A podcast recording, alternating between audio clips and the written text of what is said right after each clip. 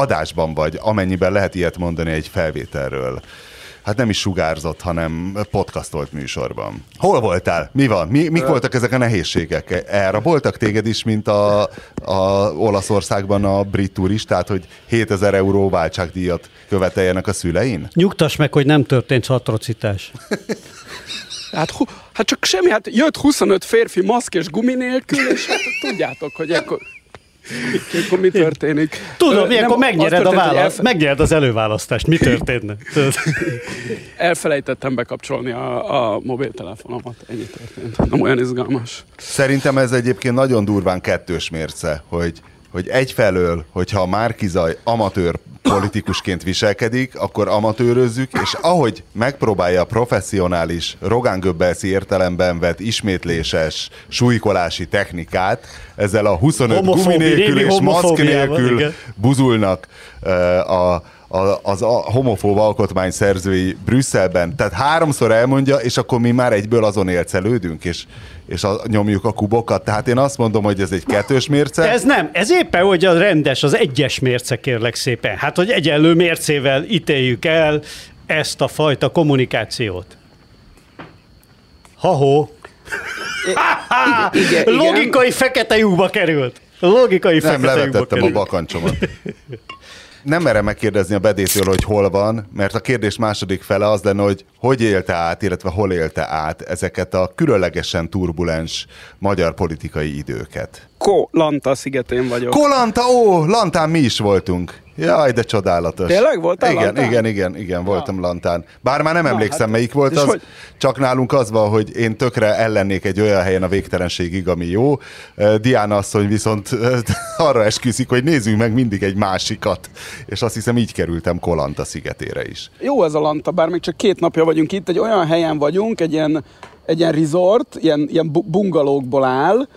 Van kb. 50 bungaló, és eddig mi egyedül voltunk, most jött még egy szobát elfoglaltak, de tehát így van például ezért egy ilyen 25 méteres medence csak nekünk, mert más nem használja. Te ilyen medence fixált vagy. Azt mondd meg most, hogy ez a turista Armageddon van Tajföldön, hogy egy igen? klimatizált, hűtőszekrényes, ilyen civilizáltabban takarított, a rezorton belül civilizált éttermes. Ilyen rezort mennyibe kerül mondjuk egy 4 fős bungaló per nap? Figyelj, most csaptam 10 perccel ezelőtt a svéd markába, ahová átköltözünk 2 hétre, az ő nagy komplexumjában egy apartmanba, a tengerparton, és az 2 hétre 13 000 baht, egy ilyen 3 hálószobás, és az 9-szer kell megszorozni, tehát 2 hétre olyan... És 14-el elosztani, mert a napit kérdeztem. Ja, jó, fú, hát figyelj, akkor 110, arra még szerintem, mert ugye itt ilyen hülye rendszer van, hogy külön kell fizetni a rezsit. Figyelj, szerintem a napi 10-ből megvan egy ilyen 3 szobás ilyen házrész. Az anyád, közvetítem az Új Péter tekintetét. Hát most nagyon olcsó, tehát körülbelül annyiba kerülne, tehát amennyit fizetsz, mondjuk 1 hónapra, mert mi előbb gondolkoztunk 1 hónapba is, de valami, tehát 1 hónapra annyira adták volna ide, ami a honlapra 1 hétre van kiírva árnak. Oh. Tehát nagyjából ilyen negyedére lehet lealkudni a dolgokat. De hát figyelj, érted, tehát neki nincs más választása, mert tehát annyira nincs turista, hogy tehát vagy üresen áll, vagy ideadja nagyon olcsón, vagy én választhatok a másik 500 közül. Tehát, és akkor mennyi most? Elég jó. Tehát akkor ez most magyar albérleti árra átszámítva egy 4 fős család, akkor ott most mennyiért lenne 1 hónapig? Hogyha 1 hónapig akarnál a svédnél maradni? Hát 220 000 forint. 220 000 forint. Figyelj, hát jó, tehát hogy egy helyen laksz, meg nem. Tehát azért annál több 1 hónap, mert ugye nem egy helyen vagy, utazol, ha repülsz, mindig van valami költség, elmész, nézem, hogy majd elmegyek búvárkodni, ugye búvárkodni egy napot az drága, úgyhogy az... De egy budapesti... Figyelj, én most a vizafogói albérletára próbálom fejben, hiszen én ott a vizafogón nem megyek el búvárkodni, figyelj. És egy helyben vagyok. A magyarok nagyobb része egy helyben van. És viszont, hogyha a vizafogóról elmész búvárkodni, annak is van plusz költsége. Hát a tűzoltók egyébként ott tartják a gyakorlatot a téli kikötőben mindig. Na, ugye? Nincsenek nagy igényeid, vagy végül is közepesen nagy igényeid lehetnek is, tehát lakni és enni, az nagyon-nagyon olcsó.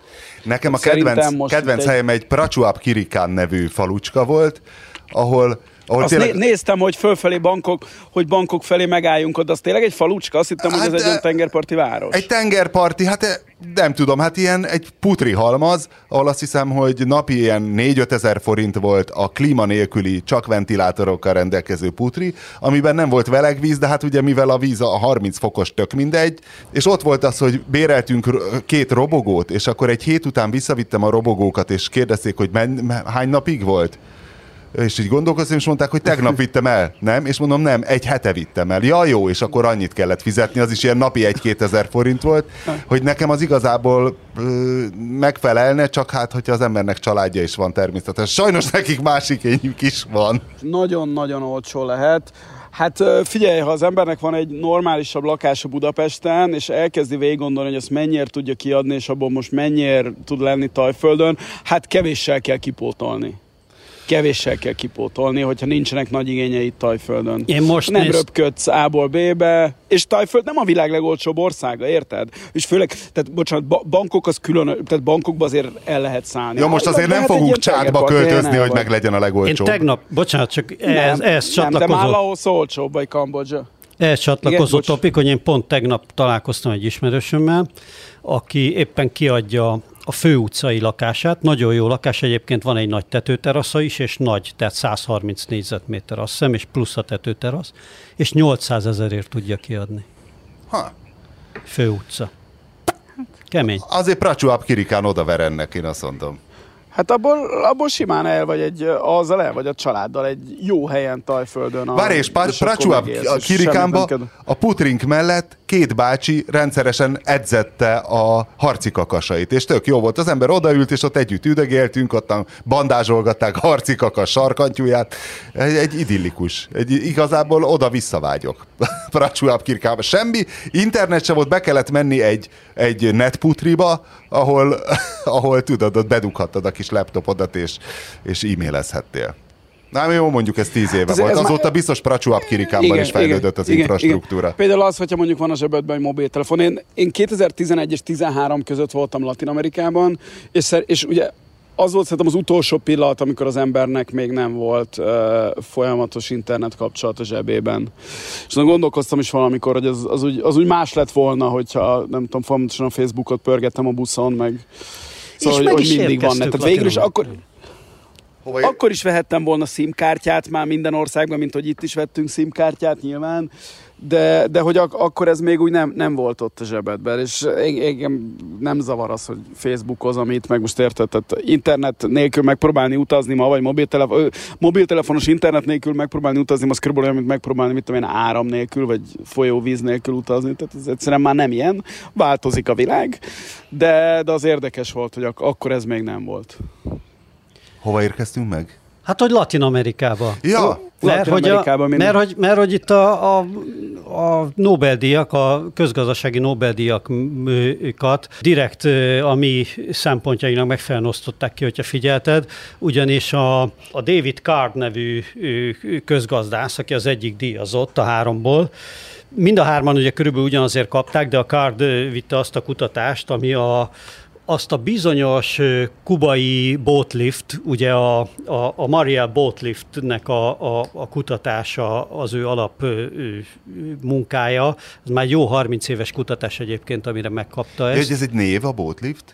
Hát a Boatlift nem, az az, hogy ugye... Azért mondom, az az úszógumi, a traktor belsőkön történő honfoglalás. Igen. Csak ezt az amerikai sajtóban mindig ugye Mariel Boatliftnek hívják. Ugye ez meg. Amikor a Castro 80-ba kiengedte a 130... Így van, pontosan a Scarface film az erről, hogy ezt a korszakot örökíti meg, és hogy a Card kutatta azt, hogy az amerikai munkaerőpiacra milyen hatása volt ennek a bevándorlási hullámnak, ami egyébként Orbán Viktornak is egy nagyon tanulságos történet, ugye, mert ez a sztori az jelentős részben arról szól, hogy micsoda morális pánik volt az amerikai társadalomban, a 130 000 kubaitól.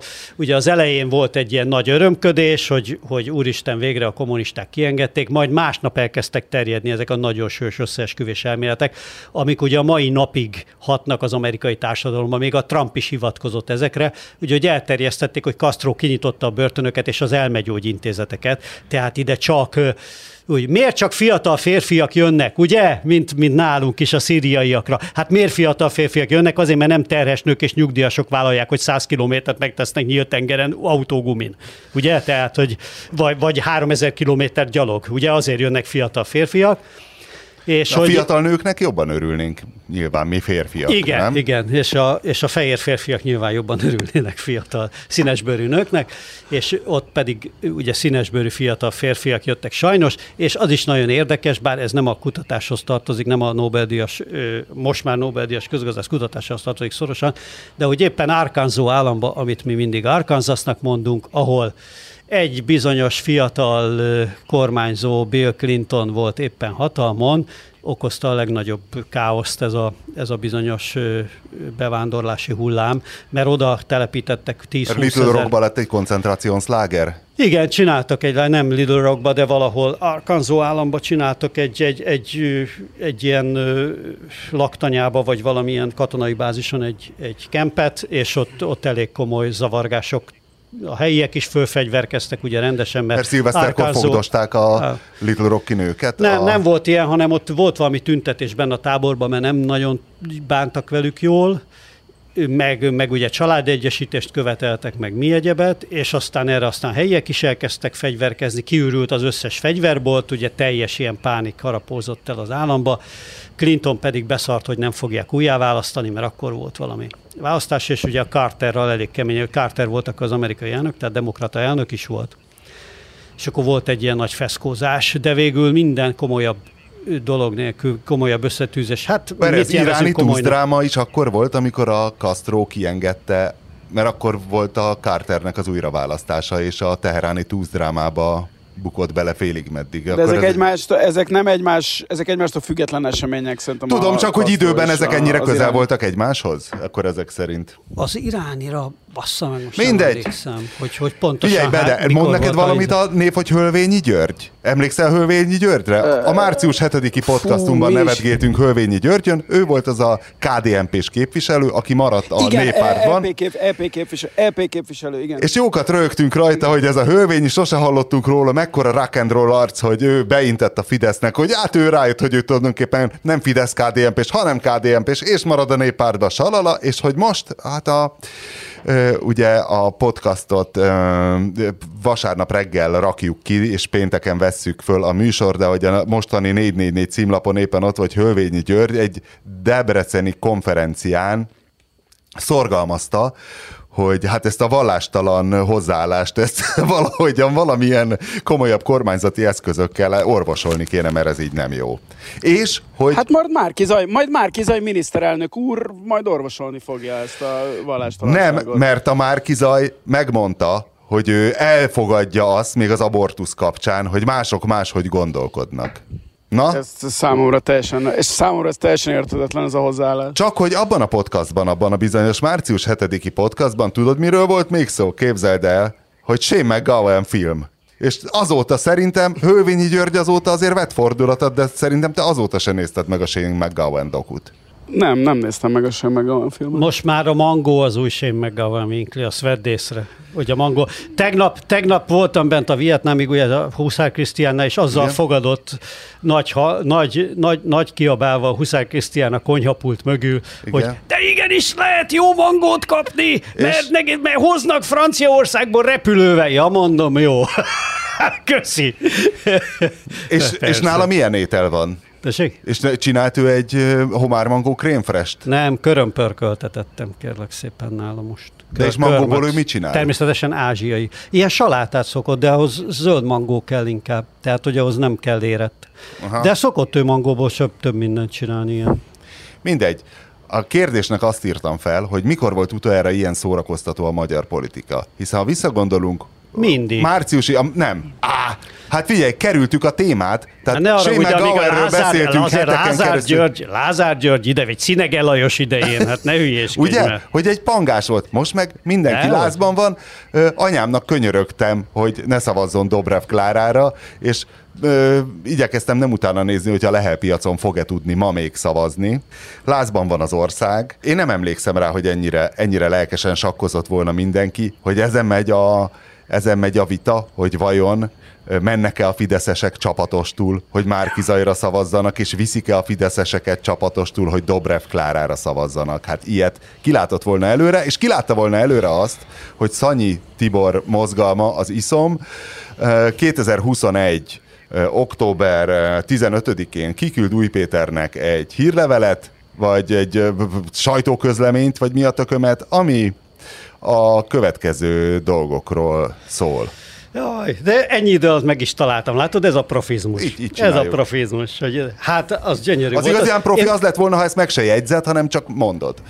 Hogy megtanulom, hogy megtanulom kívülről nem, hanem hogy mire ide érek a rizsában, addigra pont el is megköszörülöd a torkod, és elkezded olvasni Szanyi Tibor mai dolgozatát. Eleve már, tehát maga a Szanyi közlemény is profizmus, hiszen már eleve egy olyan subjectje volt, ami után megnyitottam, mert már benne volt, hogy tisztelt bugyi-buci bárkit, Márki-Zay Péter, vagy tisztelt bugyi-buci megszólítások. Majd erre vissza is tér később, hogy egyrészt elkezdi a level, fölvezeti, ír egy intrót a saját levelének, hogy bő egy évvel ezelőtt volt egy kisebb csörtén Márki-Zay Péterrel, amiben ugye engem lefidesz bérencezett, stb. És akkor úgy kezdtem, hogy tisztelt bugyi-buci, ezért most megint úgy kezdem, hogy tisztelt bugyi-buci. De miért szólította úgy? De hát mit tudom én, de azért ez a ide. Tisztelt bugyi-buci, fenemód elszaladt veled a ló. Ez a hát, tökéletes, tényleg. Az ISZOM levelében. Hát mióta vicces kedvünkben lévő fideszesek jól megtolták a szekeredet az előválasztás nevű tragikomédia első felvonásába. Hát az úgynevezett vitriolos módon. Igen. De ez valószínű saját maga írja, nem? Akár. Ezt kinézzük. Akár. Persze, Szanyi kapitányból. Simán. Nagyon fönnyeremény lesz. Fel tudom olvasni végig. De mi a tanulság? És mi az a bugyi-buci? Tehát erre mire utal? Ez egy... mire megy ki a játék? Ez egy úgynevezett hatásos indítás. Egy rettenetesen hosszú levél, minden sorra hasonlóan erős stílusban fogalmazódott, de a bugyi-bucira nem tartalmaz megoldást, hogy miért ezt a megszólítást alkalmazza, valószínűleg csak a hatás kedvéért. Én attól tartok. Az Elkúrtuk című film el van kurva olyan szempontból, hogy most már foghatják a fejüket, hogy igazából Márki-Zay Péterről kellett volna egy filmet csinálni, tehát valami bárányok hallgatnak jellegű gyermekbántalmazós, hogy nem tudom, hogy Márki-Zay Péterben mi a legrosszabb. De amekkora hatása van szerintem ezeknek a filmeknek, tök mindegy, hogy miről csinálták volna, tehát ez egy pénzkidobás teljesen nyilvánvalóan. Tehát nyilván ezeknek a... Mindegy, de hogy lesz ez jó Viktornak? Hogy lesz mindez jó Viktornak, hogy most erre azért senki se számított. Tehát neked ez a mániát, hogy mindenki valójában Orbán Viktor titkos kottájában játszik, és a végén mindenképpen ő nyer, mert ez mind neki lesz jó, de ez most, ezt tudnád interpretálni, úgyhogy ez neki jó? Nem gondolom, hogy az, ami történik, az neki kifejezetten jó lenne, de azt, hogy...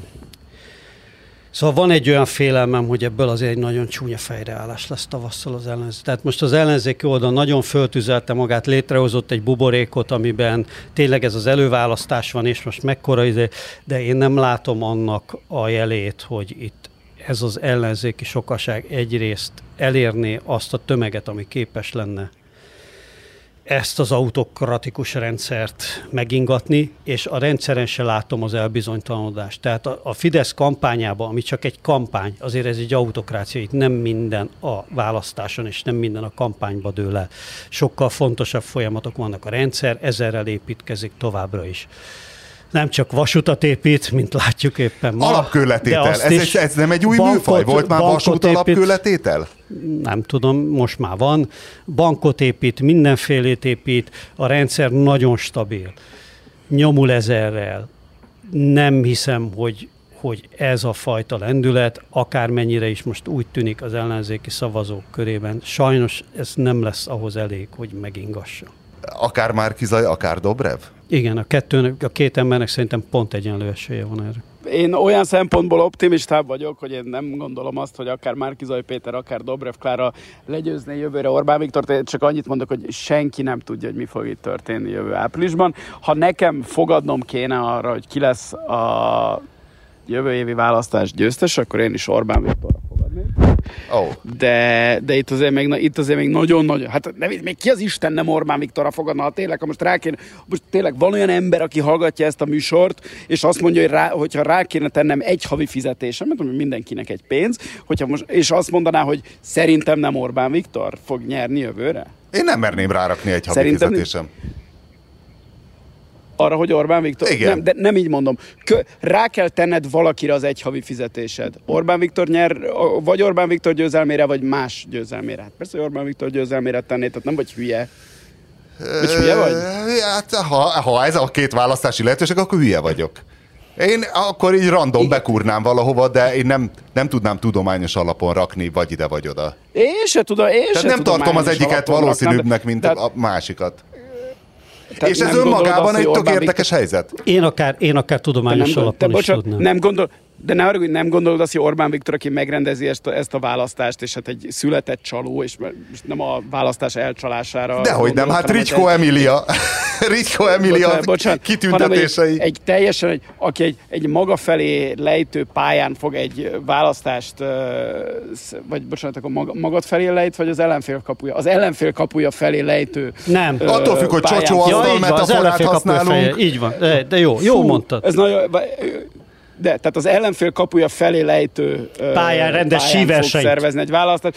Még van 8, vagy hány hónapja van? Még 6 hónapja van minden trükköt bevetni. Hát most már elkezdték ezt itt barjálgatni. Hogy de figyelj, Polt Pétert miért betonozták? A népszavazás... Miért betonozzák a Polt Pétert, tessék? Az csak reflexből? Ebben neked van igazad, és szerintem ebben nincs igaza a Péternek, de ezt már azt hiszem átbeszéltük egy vagy két műsorral ezelőtt, csak már nem emlékszem, melyik tengerparton feküdtem akkor, vagy melyik medence partján.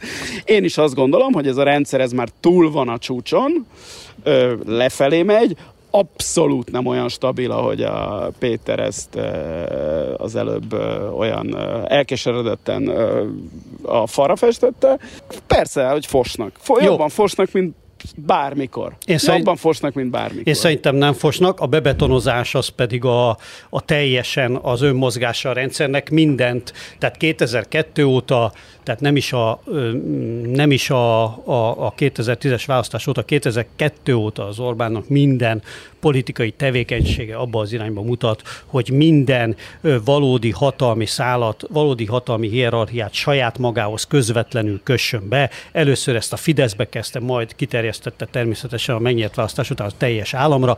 Ez egy teljesen független folyamat az ellenzék mozgásaitól. A másik dolog, ha Magyarországon tavasszal teljesen egy liberális demokráciánk, vagy nyugati típusú demokráciának megfelelő szabad választás, szabad és fair választás lenne, én akkor sem merném ezt a két figurát szembe küldeni Orbán Viktorral. Tehát megnézted ezt a tévévitát, ahol egy nagyon hideg, pattogós, kifejezetten kellemetlen kommunikációs stílusú nő, és egy szintén nagyon hideg, érzelmileg semmit megmozdítani nem képes férfi, szemben menve egy olyan figurával, mint az Orbán, gyakorlatilag esélytelen. Aki az érzelmeidet megmozgatja jobban? Hát ő abszolút, hát ő egy színész, hát ő egy... Tehát a Gyurcsány Ferenc is egy sokkal jobb színész. A Gyurcsány szembe merem küldeni például az Orbánnal.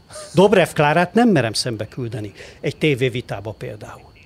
Tehát a Gyurcsány van elég jó színész ahhoz, és van elég jó közvetlen kommunikátor, hogy más eszközei vannak, és máshogy működik, mint az Orbán, de szembeállítható vele. De Márki-Zay Péter és Dobrev Klára nem.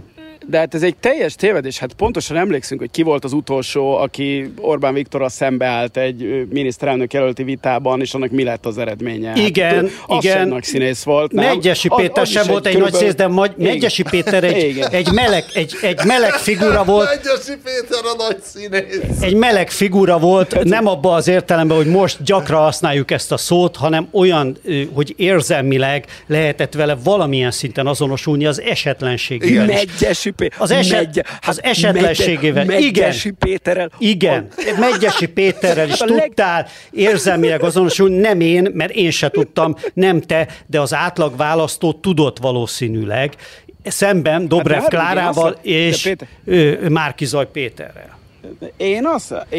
De mondok még durvábbat, hogy Bajnai Gordon is egy klasszissal volt, ennél kommunikációképesebb és, hogy mondjam, hát hogy kormányképesebbnek tűnő jelölt. A cuki volt, Bajnai Gordon cuki volt, és nem volt ilyen nyomasztó a lehengerlő, az biztos. Az, hogy te ez a rendkívül intelligens és az érzelmeket átlátó ember, ezt belelátod Márki-Zay Péterbe, hogy valójában ő micsoda, ebben biztos igazad van, de én pont azt tapasztalom egyébként megdöbbent, hogy Márki-Zay Péter Haraszti Miklóstól Tibi atyáig a magyar társadalmat nagyon ügyesen maga mellé állította, és ezek Haraszti Miklóstól Tibi atyáig magyar emberek, a magyar társadalom két végén lévő emberek elképesztő dolgokat képesek belelátni Márki-Zay Péterbe, minden álmukat és reményüket. Szerintem is kurva jó volt a vitában, én néztem a második félidőt, és tök jó volt. Hát Dobrev Kláránál jobb volt. Igen, Dobrev Kláránál jobb volt. De ezt mondom, nem az, hogy ezt emberek elhiszik, hogy és így ezt így beleprojektálják ezeket a dolgokat. De figyelj, de Márton, azért hiszik az emberek el, mert megint egy ellenzéki buborékba gondolkodunk. Tehát azok az emberek hiszik el Márki-Zay Péterről, akik mindenáron leszeretnék váltani Orbán Viktort, és azok között, és az elérhető kínálatból Márki-Zay Pétert gondolják a legjobbnak. Haraszti Miklós is, meg akár többen meg is, Sütőst, meg többen is, mindig odaírják, hogy egyébként ők nem tartják túl jó jelöltnek Márki-Zay Pétert, de ebből a kínálatból még ő a legjobb jelölt. Mindegyik hozzáteszi, hogy értékeivel se azonosulnak vele, stb. Tehát én azt látom, hogy van egy nagyon stabil, nagyon erős rendszer, aminek jól mondtad, hogy óriási tartalékai vannak, és igen, Orbán Viktor nem arról híres, hogy fair módon szeret játszani, sem a futballpályán nem erről volt híres, se a sípályán nem erről volt híres, se a politikában. Lesznek még ötletei, és azt is tudjuk, hogy nagyon jó ötletei vannak általában. Gondold el, hogy 6 évig tudott arról a full kamuról, és még a mai napig is arról szól a politika, hogy volt 100 000 arab, aki nem akart Magyarországra jönni. Erről szól azóta a politika. És a pénteki beszédében is megint még ezt nyomja. Így van. Jó, de ez érdekel valakit, vajon? Hát azt látjuk, hogy igen. Hát azt láttuk, hogy 2014-15-ben egy zuhanó repülésben lévő Fideszt megfordított 5 perc alatt, és egy olyan stabil pályára vitt, ami ma, és ezt érdemes figyelni szerintem inkább, mint az előválasztás eredményét, hogy ami ma ott tart a magyar politika, hogy a Fidesz lehoz úgy egy 30 000 halottas járványt, hogy föl sem merül a magyar társadalom többségében, hogy ezért ki a faszom a felelős. Hát ne vicceljünk már. Föl sem erül, bazd meg. Hát megserezdült a Fidesz népszerűsége, és arról beszélünk, hogy az ellenzéki előválasztáson ki lesz a győztes. Hát addig, amíg ez nem merül föl, addig milyen kormányváltásról, esélyéről beszélünk, könyörgöm. Jó reggelt kívánok! De Péter, ahol 20 000 meg 18 000 meg akárhány halott volt, ott is nagyon-nagyon kevés ország volt, ahol a koronavírus járvány rossz kezelése kormányokat rendített volna igazad meg, volt, se Indonéziában nem van. Rendítette meg, sehol. Egyszerűen ennek a koronavírus járványnak és a társadalmi percepciójának, a halálozásnak nem az a tanúság, hogy a Fidesz rendszere milyen hanem az, hogy az emberek leszarják, hogyha meghal a szomszéduk, és hogy ez egy univerzális érzés. Szerintem ennek semmi köze nincs a Fideszhez. Abba igazad van, hogy vannak olyan országok, ahol szintén nem nagyon reagált erre a... Jézusom, ez mi történt? Minidiszkó beindult Pattaján. Mi van? Mi történt? De adj magyarázatot erre. Véletlenül rátenyereltem egy új gombra. Bocsánat. Jól csinálod. Én egyébként a Márki-Zay, a vitában egyetlen hátulütőjét láttam Márki-Zaynak, és hogy visszautaljak a Bede Legendary 2014-es latinamerikanizálódó cikkére, hogyha a Márki-Zay azt üzeni, ami szerintem egy nem jól rezonáló üzenet Magyarországnak, hogy a Jaitinho, annak ugye az okosság, az okos elintézésnek búcsút inthetünk, ha Márki-Zay lesz, mert Márki-Zaynál okosban nem csinálhat semmit. Ott jól kell viselkedni, rendesen kell adót fizetni, számlát kell adni, hogy ott nem lesz az, hogy okosba, ó igen, hogy akkor majd az egyetemre felvetett, igen, mert ismerem a izét, és a bigyót, és a ez, meg az, meg amaz, és hogy ettől egy kicsit be fognak fosni a magyarok, hogy akkor ez itt egy ilyenfajta rendszerváltás is lesz. Vénkre te nem gondolod azt, hogy Márki-Zay Péter bármit képes lenne megváltoztatni ebben, az nem úgy ilyen mélységű változásokat elérni a magyar társadalomban. Nem láttad azt az eltökélt tekintetet, amivel ezt mondta? Annál egy, én gyakorlatilag 0,0, nem tudom én hány százalékra teszem azt, hogy itt kormányváltásra képes ellenzék fog tavaszig fölállni, de azt viszont, hogyha netán, az viszont tényleg egy rémálomba illő szenárió, hogyha valamilyen isteni szerencse, vagy nem tudom én mi folytán netán megnyerik, és valahogy kezelni kellene majd azokat a hatalmi struktúrákat, ugye, amit teljesen megszállva, és fogva tart Orbán, és az egész országot kellene majd valahogy működtetni. Hát abba aztán ott rettenetes dolgok lesznek, de nem hogy azt megváltoztatni, hogy itt milyen lesz a magyar átlagpolgárnak a jogkövető hajlama, ne viccelj. Ugyanakkor az reménykeltő, hogy Márki-Zay Péter tisztában van vele, hogy Jézus, a názáreti Jézus egy balos illető volt. Egy semmilyennek ezt nem adnád el. Hogy Jézus kifejezetten egy balos programot tolt, amikor a kufárokat kihajtott a templomból, és levaszta a farizeusokat. Ez egy olyan ilyen bölcsességnek hangzik, szerintem, amit nagyon-nagyon-nagyon buta emberek szoktak mondani, és ez nem az igazság tartalmával vitatkozok az állításnak, de ez klasszikusan olyan dolog, amit nagyon-nagyon buta emberek kell megnézni, hogy a korabeli jeruzsálemi parlamentben hova ült volna, melyik pacsokban. Hát, mert Jézus nagyon balos volt, Mohamed pedig nagyon jobbos amúgy, hiszen Mohamed profita, hát ez egy jobbos politikai program volt, ugye, hát az iszlám. Tehát ez egy politikai céllal találta ki magát a vallást. Miért az iszlám sokkal akkor ugyanúgy egy elősítő volt szociálisan. Egyházi hierarchia sincs. Sőt, ugye, hát egy egyház sincs gyakorlatilag. Én is ezt gondolom, hogy az egy kifejezetten inkluzív dolog volt. Az más kérdés, hogy aztán ennek milyen vadhajtásai vannak, de hát a kereszténységnek is vannak különböző vadhajtásai, úgyhogy ne ez alapján ítéljük meg. Na de most, hogyha már az ókorba vagy, Winkler, mit szóltál? Végre neked rólad szólnak meg az újságok, egy ókori fosófantomot találtak. Nem láttad tegnap? Az osztrák részbányászok? Igen. Az ókori fosó, ez nem ókori, ez őskori fosófantom. Hát 2700 éves. Na, hát ez egy őskori fosófantom. Hát az még nem őskor, 2700 éves. Vagy nem tudom, hogy az időszámításunk előtt 2700, vagy mától 2700. Szerintem ez nem volt teljesen egyértelmű, hogy akkor a sörfőzés ugye mikor volt először. Ugye? Láttad a fényképet az Érchegységbeli ősember ősbányászok ősszékletéről? Hogy nagyon jól konzerválódott azon a 8-10 fokos barlangi hőmérséklet, és azt el tudom képzelni, hogy egy trollkodó barlangász fosta azt oda, mert nekem az egy nagyon gyanús széklet. Bezzek a 2700 év múlva majd feltárják Újlipótvárost, itt csak kutyaszart fognak találni. Kézedbe, de most mesélte nekem, én nem tudtam, az úp mesélte, hogy volt itt az Újlipótvárosban egy kutyások a gyerekesek ellen küzdelem. Neked ez megvolt? Nem volt meg, de nem lep meg. Képzeld, de... Szerintem ez egy általános szembenállás, nem Magyarországon? Igen, de... Én ezt nem tudom pontosan, hogy volt, nekem Nyári Krisztián mesélte egyszer itt egy közeli kávézóba, aki szintén ugye újlipótvárosi, vagy azt mondom, hogy újlipótvárosi, és mondta, hogy a Kálmán László, ugye szegény, most halt meg, illetve a Hajós András volt a túloldalon, tehát ők volt a két frakcióvezető, igen, és... És volt egy ilyen küzdelem itt a Szent István Park használatával kapcsolatban. De valószínű, hogy a gyermekesek győztek, mert most már olyan, mint egy ilyen börtönkerítés, ott időnként mutatom valakinek, hogy na igen, nézd meg, hogy ez lett a kutyatartásból, hogy akkor mint az Alcatraz körül egy folyosóban, mint egy fegyveres őr sétálhatsz a kutyáddal. Egy ilyen 1 méter széles kavicsozott sáv van, hát borzasztó. Ezt én még mindig túl toleráns megoldásnak vélem a városi kutyatartókkal szemben, de ha ezzel az újlipótvárosi gyerekesek együtt tudnak élni, ha ők ezt elfogadják, hogy ennyi hely juthat a kutyásoknak, akkor én ezzel nem vitatkozom. Hú, tényleg elfejtettük, hogy a Bede a legnagyobb antikutyás a világon.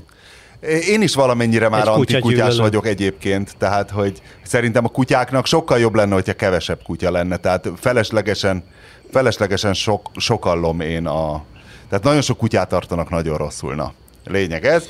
Na de, ehhez, szerintetek... Bocsánat, igen? Úgy felőlem gyerekből is lehetne keveset. Ez azért.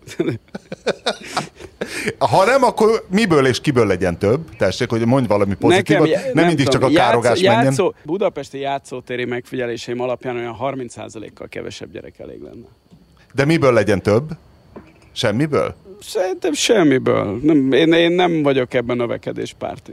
Na jó, akkor azt mondjátok meg, hogy a Karácsony Gergely által tárolt zsaroló SMS-ek, hogy azok hol vannak? Igazából, hogy vajon szerintetek léteznek-e? Ugyanabban a rakétasilóban tartja-e őket, amiben a Simicska-féle atombombát? Hát Karácsony Gergely utóbbi hónapokban bemutatott teljesítményét alapján lehet, hogy csak az ő szemöldökére belülről így látja így ezeket a dolgokat, de lehet, hogy ezek a valósággal nincsenek annyira... De hát biztosan, én azért nem akarom a Gyurcsányt védeni. Jó, de hát a politika mindig tele van ilyenekkel, amit most, hogyha így értelmezel, akkor zsarolás, ha úgy értelmezel, ajánlat, hát mindig lásd a tatai macskás ügyet. Hát az is ugye látszik, hogy egy full kamu, de egy helyi... Már melyik része a kamu, hogy nem fenyegették meg? Hát most lehet, hogy tényleg tett ott valami helyi pártelnök, vagy helyi választási bizottsági elnök, vagy nem tudom én, hogy hívják, a DK-nak ott a helyi emberét, esetleg tett valami durvább kijelentést, vagy mit tudom én. Tehát az senki, így van, tehát senki nem gondolja komolyan, hogy ott valakit komolyan megfenyegettek volna egy ilyen ügyben, meg hát ott azért több ilyen homályos pont is van, de lehet... Tehát szerinted nem fenyegették meg? Tehát ilyen akkor nem volt? Hát az, hogy bírósági ügyet ebből nem fogsz tudni csinálni, tudom, az biztos. De nem fenyegették meg? Szerinted? Most csak csapjunk a hasunkra, hogy ez akkor nem így megy? Tehát, hogy a Gyurcsány se fenyegette a Karácsonyt. Valójában hogy hívták, Tóth Csaba se ásatta volna el Karácsonyt. És abban nem vagyok biztos. Igazából tehát, bármelyik pillanatban a Bede találkozhat Ko Lantán, azzal az eltűnt MSZP-s önkormányzati képviselővel, aki ott eltűnt Zuglóban. Bár ugye bizonyítékokat itt is nehéz lenne felsorolni, de én azért ott érzek egy nagy szakadékot pont mondjuk a Tóth Csaba féle ilyen zsarolási gyanú és a Karácsony féle zsarolási gyanú között. Tehát én ott azért érzek egy nagyságrendi ugrást. Tehát amíg az ilyen típusú politikai egyezkedésekben igenis előfordulnak néha olyan keményebb kiszólások, kisebb-nagyobb, így úgy értelmezhető momentumok, amiket aztán utólag, mit tudom én, zsarolásnak lehet feltüntetni, vagy ha akarsz, akkor másnak, addig a Tóth Csaba esetében valószínűleg ennél egyel súlyosabb, vagy egyel keményebb dologról lehetett szó. Túlságosan elvont SMS-ekkel fenyeget Gyurcsány Ferenc? Egy Karácsony Gergelyt? Annyira megnézném azt a rohadt SMS-t, hogy hagyd döntsem el én, de hát látod valahol. De mi az Úristennek érdeke? Tényleg, tehát annyira nincsenek semmi jelentősége a dolog lényegének szempontjából. Te is az Orbán szekerét tolod, látszik. Akkor azt mondjátok meg, hogy annak, hogy egy olajmonarchia, mint mondjuk Oroszország, vagy Katar, vagy az Egyesült Arab Emirátusok, vagy Szaúd-Arábia vesz egy menő Premier League klubot, amit ugye sportwashingnak is hívnak, hogy annak van-e bármi értelme, vagy ez egy nettó hobbi? Mert azt mondják, hogy hát ezzel valamiféle, nem tudom, tehát én igazából ennek nem látom értelmét, tehát szerintem ez egy hobbi, ugye, hogy a sportwashingnak az volna az értelme, hogy civilizált embernek tűnj, hogy van egy futballklubot, de hát szerintem ez nem működik, én nem tudom ezt elképzelni. Én azt gondolom, hogy minden pénzt megért, de tényleg, tehát akárhány milliárd dollárt megért az a kép, talán láttátok, amin ilyen Newcastle United, tehát nagyon Newcastle United drukkernek kinéznő Newcastle United drukkerek boldogan lobogtatnak egy szaudi zászlót. Szerintem ez egyszerűen minden pénzt megért. Ez annyira jó, de ez annyira jó, és ott lobogtatják azt a zöld izét. Sőt, beöltöznek arabnak, konyharuhával és napszemüveggel. Márton, te még nem? Nem, az nem volt. Csak de, olyan képet is láttam. Olyat nem láttam. Ott a Newcastle rajongók ilyen konyharuha szinten, tudod, a fejére kötötte, és napszemüveg, és lobogtatták a szaudi zászlót ott a... Ez valóban minden pénzt meg... Lehet, hogy St. James' Park, fogalmam sincs. Oké, hogy elkurszott pár milliárdot, de hogy ebben mi a sportvashing, hogy ettől befogadnak a civilizált társaságban bárhol, hogy az országodat kevesebb embargó éri, drágábban tudod eladni az olajat, ez egy országreklám, nem lehet országreklám, hiszen mindenki tudja, hol lehet venni az olajat, és ott majd megveszi. Hogy ebben bármi észszerű számítás van-e, hiszen ha berakja csak bankba a pénzét, vagy én nem tudom, amiért, tehát pénzt nem termelnek ezek a klubok. A Manchester United az termel, hiszen annak van egy rendes amerikai tulajdonosa, és ott pont az a baj, hogy hiába kúrnak el bármennyi pénzt, hogy ott pozitív a szaldó, de az hétszentség, hogy a Manchester Citynek, a Paris Saint-Germainnek, vagy a Newcastle-nek se lesz pozitív szaldó, de hogy van-e ennek bármi értelme?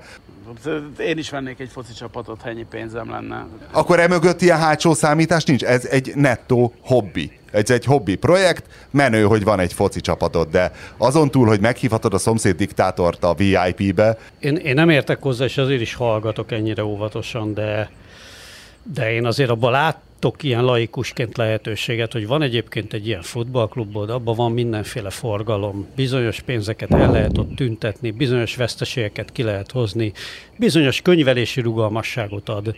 Minek? Te egy olajmonarchia vagy, dől a pénz. Nem kell ott neked trükköznöd. De például behozhatsz Európába pénzt úgy, ahol azért vannak korlátok talán. Tehát lehet ezzel hát játszani. Egy angol adóhatóság... Behozhatsz embereket, nem tudom. Biztos van ebbe okosság, ami nem véletlen, hogy nem mi tudjuk innen, bazd meg, a Hollán-Ernő utcából megfejteni. Azért csak... De akkor miért hívják ezt sportvashingnak? Mi van itt vashingolva? Mi van itt vashingolva, hogy tényleg behozol egy terroristát balhátvédnek, és majd ő felrobban neked egy pályaudvart? Ilyen nincs. Tonhalat mosnak, tudod, Washington.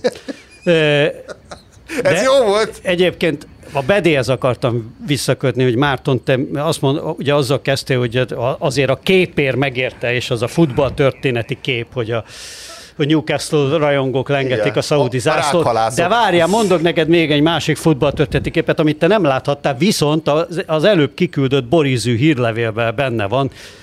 Fontos helyen. Végül? Kiküldtem a hírlevelünket, érdemes rá tehát föliratkozni. Az a lényeg, vagy az a kép, kérlek szépen, hogy Anna Dello Russo neve neked mond valamit? Nem. Hát egy nagyon nagy olasz divatikon, egy 1961-es születésű 60 éves csaj egyébként, de a fotókon 20-nak néz ki körülbelül, vagy 25-nek. A japán Vogue-nak a főszerkesztője.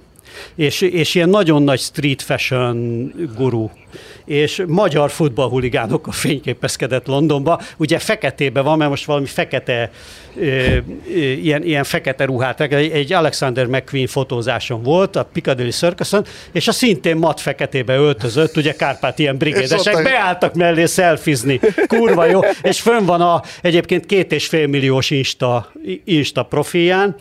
Úgyhogy hát egyébként is a magyar futballhuliganizmus most már megcsinálta magát, mert a Guardian is, hát majdhogy nem apologetikus stílusba, vagy hogy mondják ezt?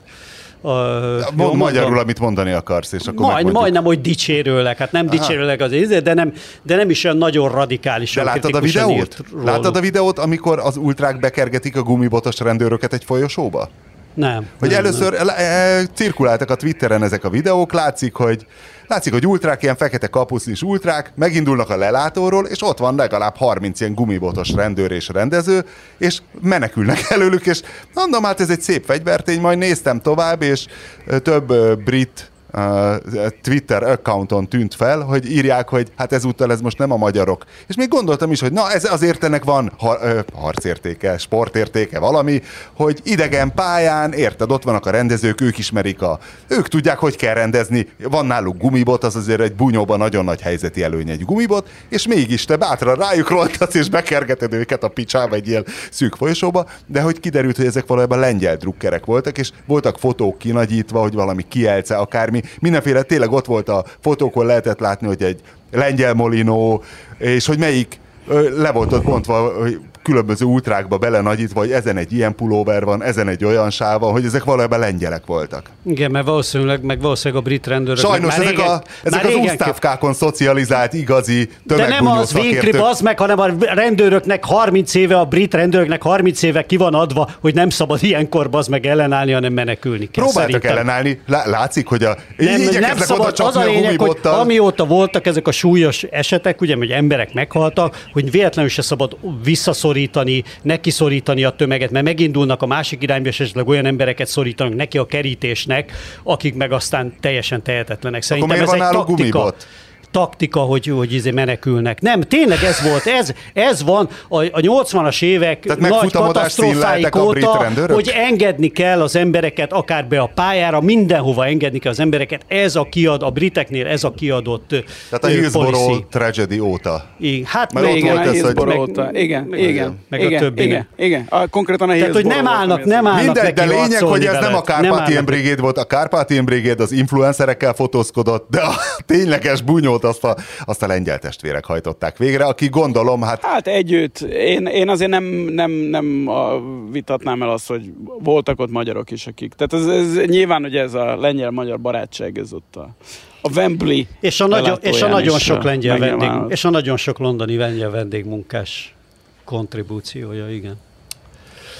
Én is megértettem most már egyébként a TikTok zsenialitását, tehát mióta Új Péterrel próbáltam dolgokat megbeszélni, és ott látszik, hogy amikor elfáradt, amikor már nem érdekli a dolog, hogy csak így random néz TikTok videókat, és felordít, hogy ezt nézd meg, hogy tulajdonképpen a TikTok, ez a magyar internet hőskora, ez a 90-es évek vége, 2000-es eleje, ezek a legalja.hu, gumicsizma.hu, stb. Csak ezek nem szerkesztettek, hanem ugye algoritmus szerkeszti, tolja eléd. És ezért jó szerintem mostanában is, hogy reklámozzam a Boris Juhang hírlevelet, hogy igazából ezt hoznánk vissza. Tehát, hogy a TikToknak az a hátránya, hogy arra rá tudsz dzsánkulni órákra, hiszen az algoritmus fossa eléd, miközben ezek a trash gyűjtő oldalak ott szerkesztve bizonyos stílusú dolgokat rakosgattak eléd. Hát és hogy...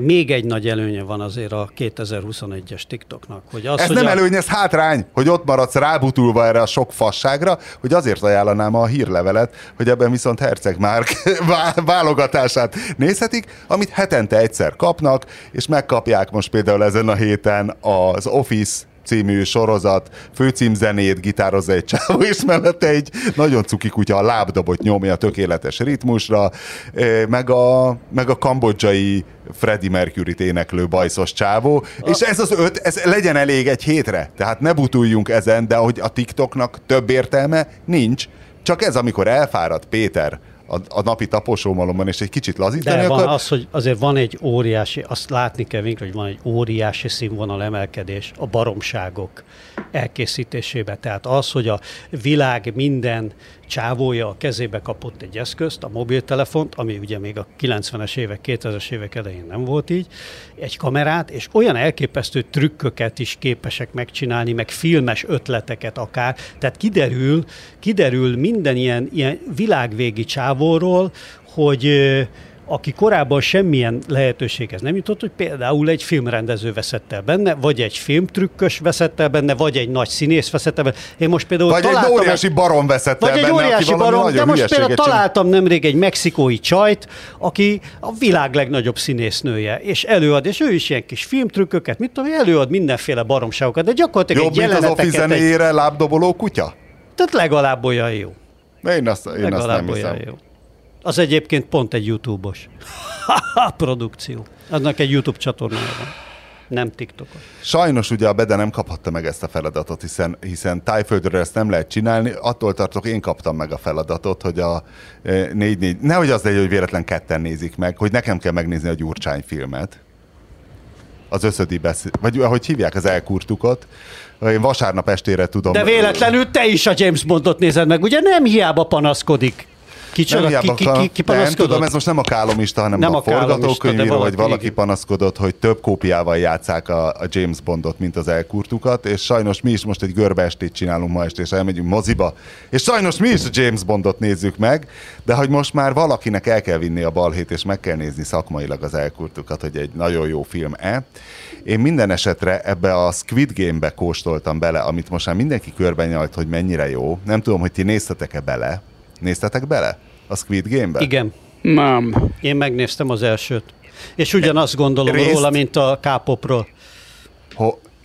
De érdekes. Én pont az ellenkezőjét gondolom róla, mint a K-popról, hogy szerintem ugyanolyan fos, mint ez az Oscar-díjas élősködők. Azt se lehetett megnézni, annyira szar volt, mint egy rossz magyar film, mint egy álom.net, vagy ezek a szörnyű Sas Tamás által fosott rettenetes szutykok. Most mit írsz?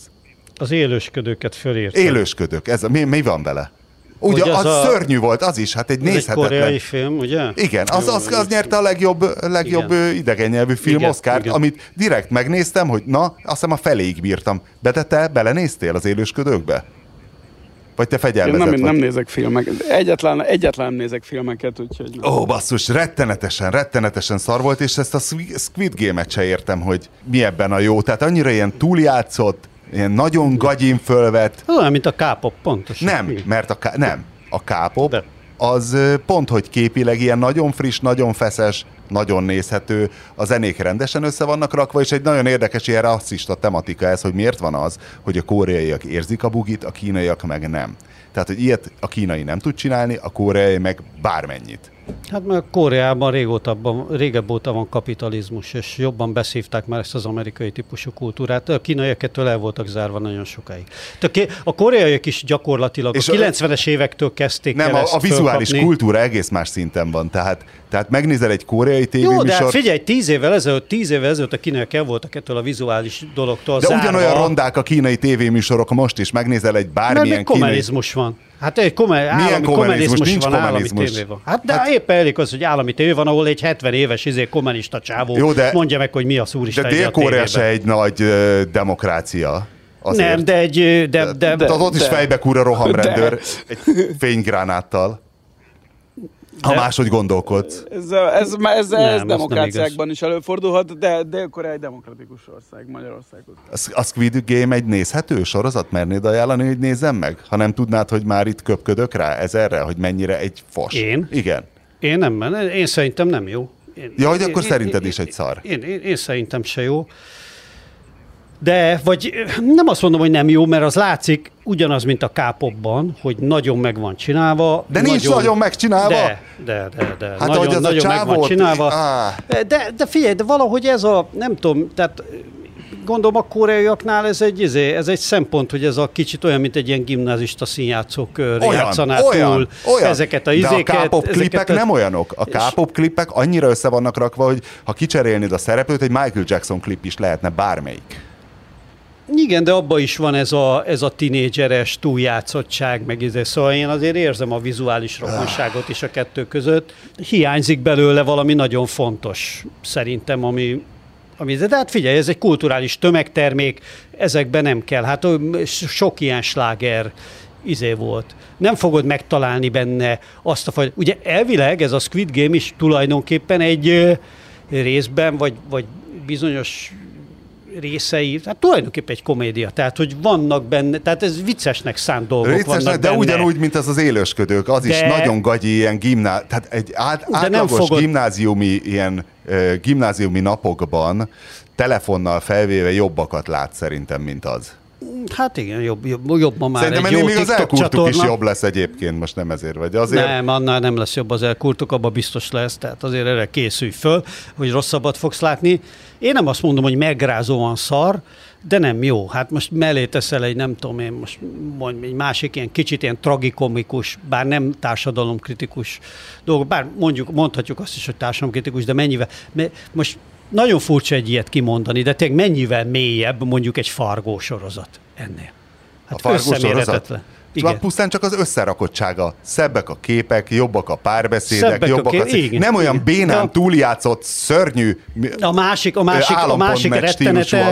másik rettenetes dolog szerintem a koreai film, hogy ez a vulgáris társadalomkritika, tényleg, amitől én eleve kiborulok, tényleg ez a nagyon buta hú, de rossz a versengés, meg meg tönkreteszi a társadalmunkat, hú, igazságtalanságosok vannak a világban, hú, de szörnyű, tényleg, ami ezen a szinten megy.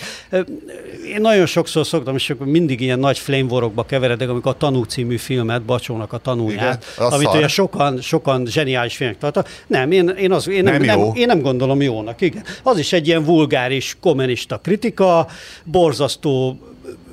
szerintem borzasztó vulgáris és művészileg alacsony színvonalú, esztétikailag alacsony színvonalú megoldásokat.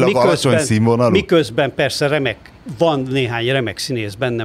Hát és minden mondat aforizma a filmből. A Tanúból? bármelyik mondatot kiveszed, az aforizmaként megállja a helyét, és működik is. Működik aforizmaként, de nem túl magas színvonalú aforizmaként. Én, bocsánat, már olyan... De igazságtalannak tartom összehasonlítani persze a tanút a Squid Game-mel, mert attól azt azért... szeretném mondani, egy...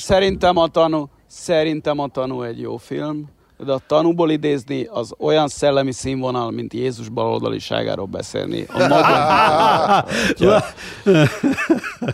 Akkor, mivel a hallgatók követhették, ahogy végigrágtam magam Daron Acemoglu és valamilyen Robinson Miért buknak el a Nemzetek című könyvén. És nem mondtad, bazd meg, hogy elmondjam, hogy egyébként a Nobel-díjas, az végül is mit kutatott ki? Na, mit kutatott a kubai partraszállással kapcsolatban? Igen, hogy mi a tanulság?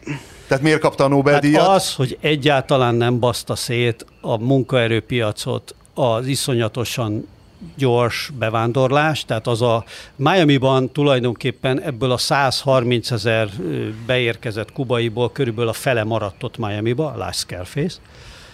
És valóban volt egy olyan hatás, amit kimértek, hogy leestek a kubai vendégmunkások átlagos bérei, de ez csak azért volt, és itt volt egyébként a kutatásban nagyon fontos dolog, és én most abban nem mennék bele, mert tényleg az már nagyon bonyolult lenne, és egy rádióműsor, vagy mi ez, podcast, meg pláne egy ilyen podcast a legkevésbé sem alkalmas rá, meg én sem vagyok alkalmas rá, hogy aztán itt a módszertani mélységekből belemenjek, mert valójában a módszertan az érdekes, hiszen ő az úgynevezett természetes kísérletek módszertanáért, vagy ezeknek a módszertának a kikísérletezéséért kapta valójában a Nobel-díjat, tehát hogy hogyan lehet ilyen természetes kísérlet nevű szituációkat használni a közgazdasági kutatásban, ez tulajdonképpen a díjnak a lényege, de hogy az volt itt a dolog, és itt már az volt itt a kulcs momentum, és erről beszéltünk már korábban a Freakonomics-szal kapcsolatban, hogy ugye hol kell kikapcsolni azokat a nem releváns adatokat, amik torzíthatják a te eredményedet. Tehát itt is volt az, hogy kimérték azt, hogy hát alacsonyabbak lettek a fizetések, de tulajdonképpen például a fehér középosztály fizetése nőtt, mert a fizetések csak azért rántódtak le, mert itt egy csomó szakképzetlen ember volt, aki eleve egy alacsonyabb fizetésért állt be a munkaerőpiacra, és onnan kapaszkodott majd fölfelé. Tehát egyébként katasztrófát nem okozott, a béreket nem húzta le, a munkanélküliséget nem növelte, tehát rossz hír Orbán Viktornak semmilyen katasztrófát nem okozott ez a nagy bevándorlási hullám.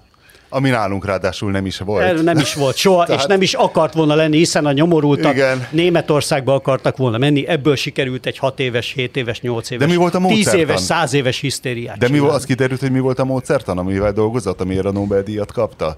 Hogy embereket követelt? Megnéztem, mi történt. Megnéztem, mi történik a világban, igen. Na, az, hogy így van, ezért én ezt nap csinálom. Igen. Nem, hát az, hogy a rengeteg adatból, ami akkor előállt, hogyan kell, milyen módszerekkel kell olyan adatokhoz jutnod, ami valójában a tárgyhoz tartozik, és a tárgyhoz használható. Ez meglehetősen bonyolult tud lenni, mint az események mutatják, mert nem elég az, hogy megnézed akkor, hogy a beérkezett kubaiaknak mekkora volt a bére, meg kell nézned azt, hogy milyen szektorokba mentek el dolgozni, milyen képzettségük volt előtte, stb. Nagyon sok minden. Én az Adam Tooze-nak a hírlevelében végigolvastam egy nagyon hosszú cikket, és utána még az Adam Tooze-ból linkelt még 2 másik kutatásra, még azokba is beolvastam, de hát egyrészt nem is vagyok közgazdász, meg mindezt amerikaiul azért földolgozni. Hagyjál már, aki már 2 linkbe belekattintott, az már szakértő, ne vicceljél. Hát ezt mondom én is. Tulajdonképpen mehetnék PhD-zni a Princetonra. De taníthatná. Így van, taníthatná, hiszen úgyse tudom. Kell tanulni, kell találni egy katedrát. Ez nagyon egyszerű. Vujt Trutykó is tanított amerikai egyetemen. Hát ki kell egyet keresni, bejelentkezni és tanítani. Sőt, hát melyik is volt ez a doktori botrány, amikor ilyen vásárolt doktori címek voltak? Ők nem tanítottak. Milyen egyetem? Nem létező egyetemről? Nem, valami Delaware, valami fiktív. Mindegy, búcsúzol még egy könyvet. De nekem diplomám sincs, úgyhogy... Az nem kell. Nehéz. Hát pusztán az, hogy kelet-európai vagy, egy kelet-európai média illető, az ott elég. Hiszen ott azért mennek be a hallgatók az órádra, hogy lássanak egy ilyen kelet-európai csodabogarat, aki Kelet-Európából jött. Tehát nem kell, hogy legyen bármilyen papírod. Egyébként is oda posol nekik egy bármilyen papír. Majd egy ilyen oroszos kiejtést, ami ahogy az amerikai filmekben szoktak beszélni, ahogy az amerikai filmekben szoktak beszélni az oroszok, tudod, majd egy olyan kiejtést megpróbálok elsajátítani. Hű, a múltkor belebotlatunk az HBO-n egy szörnyű holokauszt filmben, amiben Daniel Craig játszott. Ajaj, nehogy antiszemitizmus gyanújába keveredj meg. Nem, hát, már a Bede már aggódik. Nem, nagyon inkább a szemitizmus. Miért volt szörnyű? Sokan meghaltak? Azért volt szörnyű, mert ez a baltikum vagy ukrajnai népírtásokról szólt, és arról szólt, a Daniel Craig is egy zsidót alakított. Ugye angolul beszéltek, de oroszos akcentussal. Tehát azt tudod, hogy James Bond ott van neked, egy ilyen erdei partizán félét játszik, és ott van még vele egy csomó, és hát így nézett, tudod, az eredeti hanggal, hogy ezzel az oroszos akcentussal beszélnek ők. Na mindegy, egyébként is szörnyű volt a film, hát nyilván 2004-ben. Na de hogy egyszer arra ébredtem, hogy most nem volt mit olvasnom, hiszen végre megtudtam, miért buknak el a nemzetek, és azon gondolkoztam, hogy a Blitzkrieg az mitől Blitzkrieg, hogy ezt tudjuk-e, hogy hát ezer ilyen mindenféle ismeretterjesztő bizbaszt látunk róla, meg tanultuk az iskolában, hogy hát hogy nagyon gyorsan rohanta le a Blitzkrieg, de hogy ez tudjuk jó, hogy ez logisztika.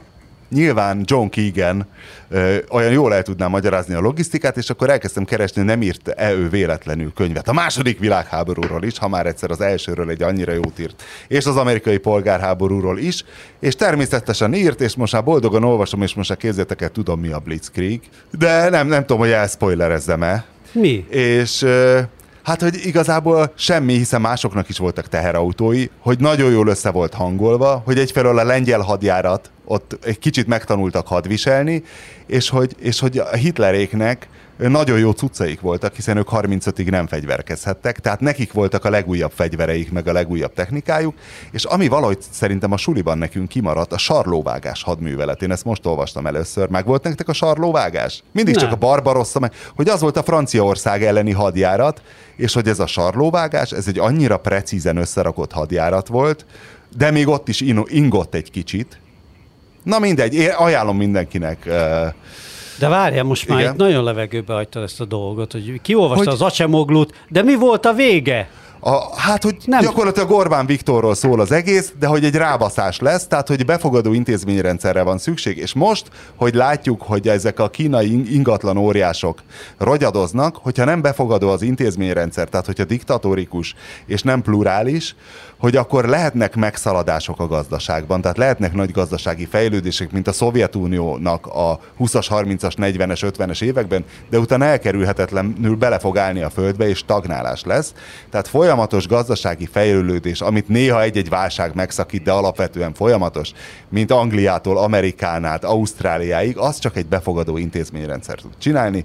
Tehát, hogy Kína is, lehet, hogy ez most az ő beleállásuk. Igen, ez most már néhány ilyen kifejezetten, tehát hogy mondjam, a nyugatos demokráciának ilyen nagyon nagy, hogy mondjam, ideológikus védelmezője, mint a Niall Ferguson, hogyha ismerős a név. Nem. Neked mindegy. Az előbb most már ezt a második világháborúst elolvasom. Brit történész és úgynevezett konzervatív gondolkodó, aha, akinek egyébként hát vannak néha érdekes fölvetései, de a Bloombergben is van egy állandó kolumnája, és legutóbb az Evergrande, nem tudom, hogy kell ejteni ezt. Ez az ingatlan összeomló. Igen, összeomlás kapcsán fejtegette megint, és hát ott ugye látszik, hogy ez a nagyon Kína kritikus, és a Kínától, mint ilyen, vagy a Kínát, mint ilyen, hát hogy mondjam, most ugyan nyerőszériában lévő, de hát valójában hát ugye ők is ezen a platformon vannak továbbra is, hogyha nem lesz Kínában ilyen demokratikus átalakulás, akkor beleáll a földbe, és már ugye ebben a fejleményben is ugye ezeket a jeleket keresik, meg találják is meg. Nagyon hosszú cikk, nem értem még el a feléig sem, De... A maradékot meg átszkrolloztad, de aztán íhüvelygyulladást kaptál. El szoktam ezeket olvasni, mert egyébként érdekel. A felég eljutottál már szakértő vagy. És egy linkre rákattintottál. Várjál, de beleklikkeltem több linkbe is. Azért nem jutok el soha végig, mert mindig beleklikkelek ezekbe, és akkor elvegyek valami más oldalra, és a vége úgyis az, hogy a TikTokon le egy gitározó kutyát nézek. Nem csoda, hogy a végén így végzett a TikTokon.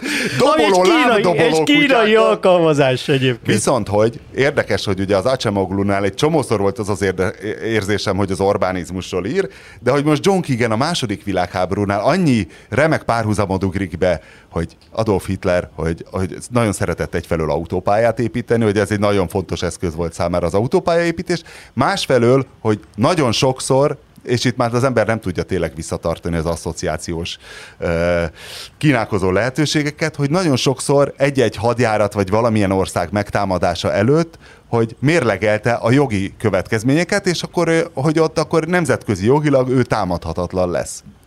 Szóval sajnos minden könyv az Orbánizmusról szól, de mondom, mindenképpen ajánlom John Keegannek a második világháborúról írott könyvét, mert ráadásul nagyon érdekes antropológiai eszmefuttatások is vannak benne, ez a nemzetek, mint jó katonák, és nemzetek, mint rossz katonák, ami nagyon érdekes, hogy például, hogy a görögök, hogy Hitler is görögöket gyakorlatilag az antik... Azt hittem, hogy Hitler is görög volt, már megijedtem.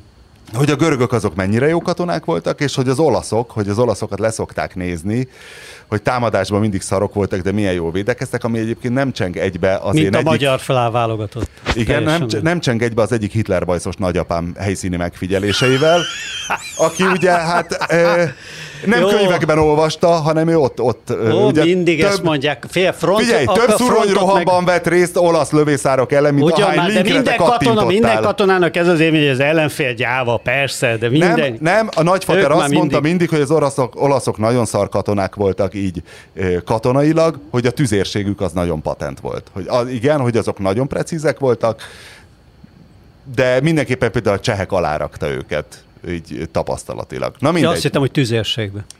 Nem. De azt tudod, hogy a Monarchiának a teljes tüzérséget ugye a csehek szállították, tehát a Skoda gyártotta az összes ilyen nagy ágyút. Igen, és a John Keegan erről is ír, hogy az olasz második világháborús doktrina, hogy mindenki gondolkozott, hogy a légierőnek mi lesz a szerepe a következő háborúban, és hogy az olaszok voltak az egyetlen, aki stratégiai fegyvernemnek tartotta a légierőt, mert hogy az északi saját támaszpontjaikról le tudják bombázni azt az ágyút, amivel a háborúban őket majd lövik ezek a bizonyos csehgyárak. Hát egyébként a haditengerészetben is az olaszok nagyon sok mindenbe mentek a világ előtt, és az angolok tőlük vették át a hadihajógyártásba, és nagyon sok idejük volt. És aztán hogy sikerült beleállni a Monarchiának, és ugye a remek ugye Szent István csatahajóval a földbe, amit 2 darab olasz gumimatracos katona megtorpedózott. Jó, de Horthy viszont milyen hősies volt. Na mindegy, bedemondasz valami bölcsességet a végére, vagy most már eleged van abból, hogy könyveket mesélünk el az uppal? Vagy mindkettő, eleged van, és mondasz egy bölcsességet. Rendkívül elegem van, már 25 perc elegem volt. Én azt szeretném mondani, hogy aki ideig eljutott ebben a podcastban, az kezdje előről, és hallgassa, és számolja meg, hogy a Winkler hányszor mondja azt, hogy na mindegy. Mert engem tökre érdekelne, hogy hányszor mondod azt, hogy na mindegy. Na mindegy. Na mindegy. Na mindegy.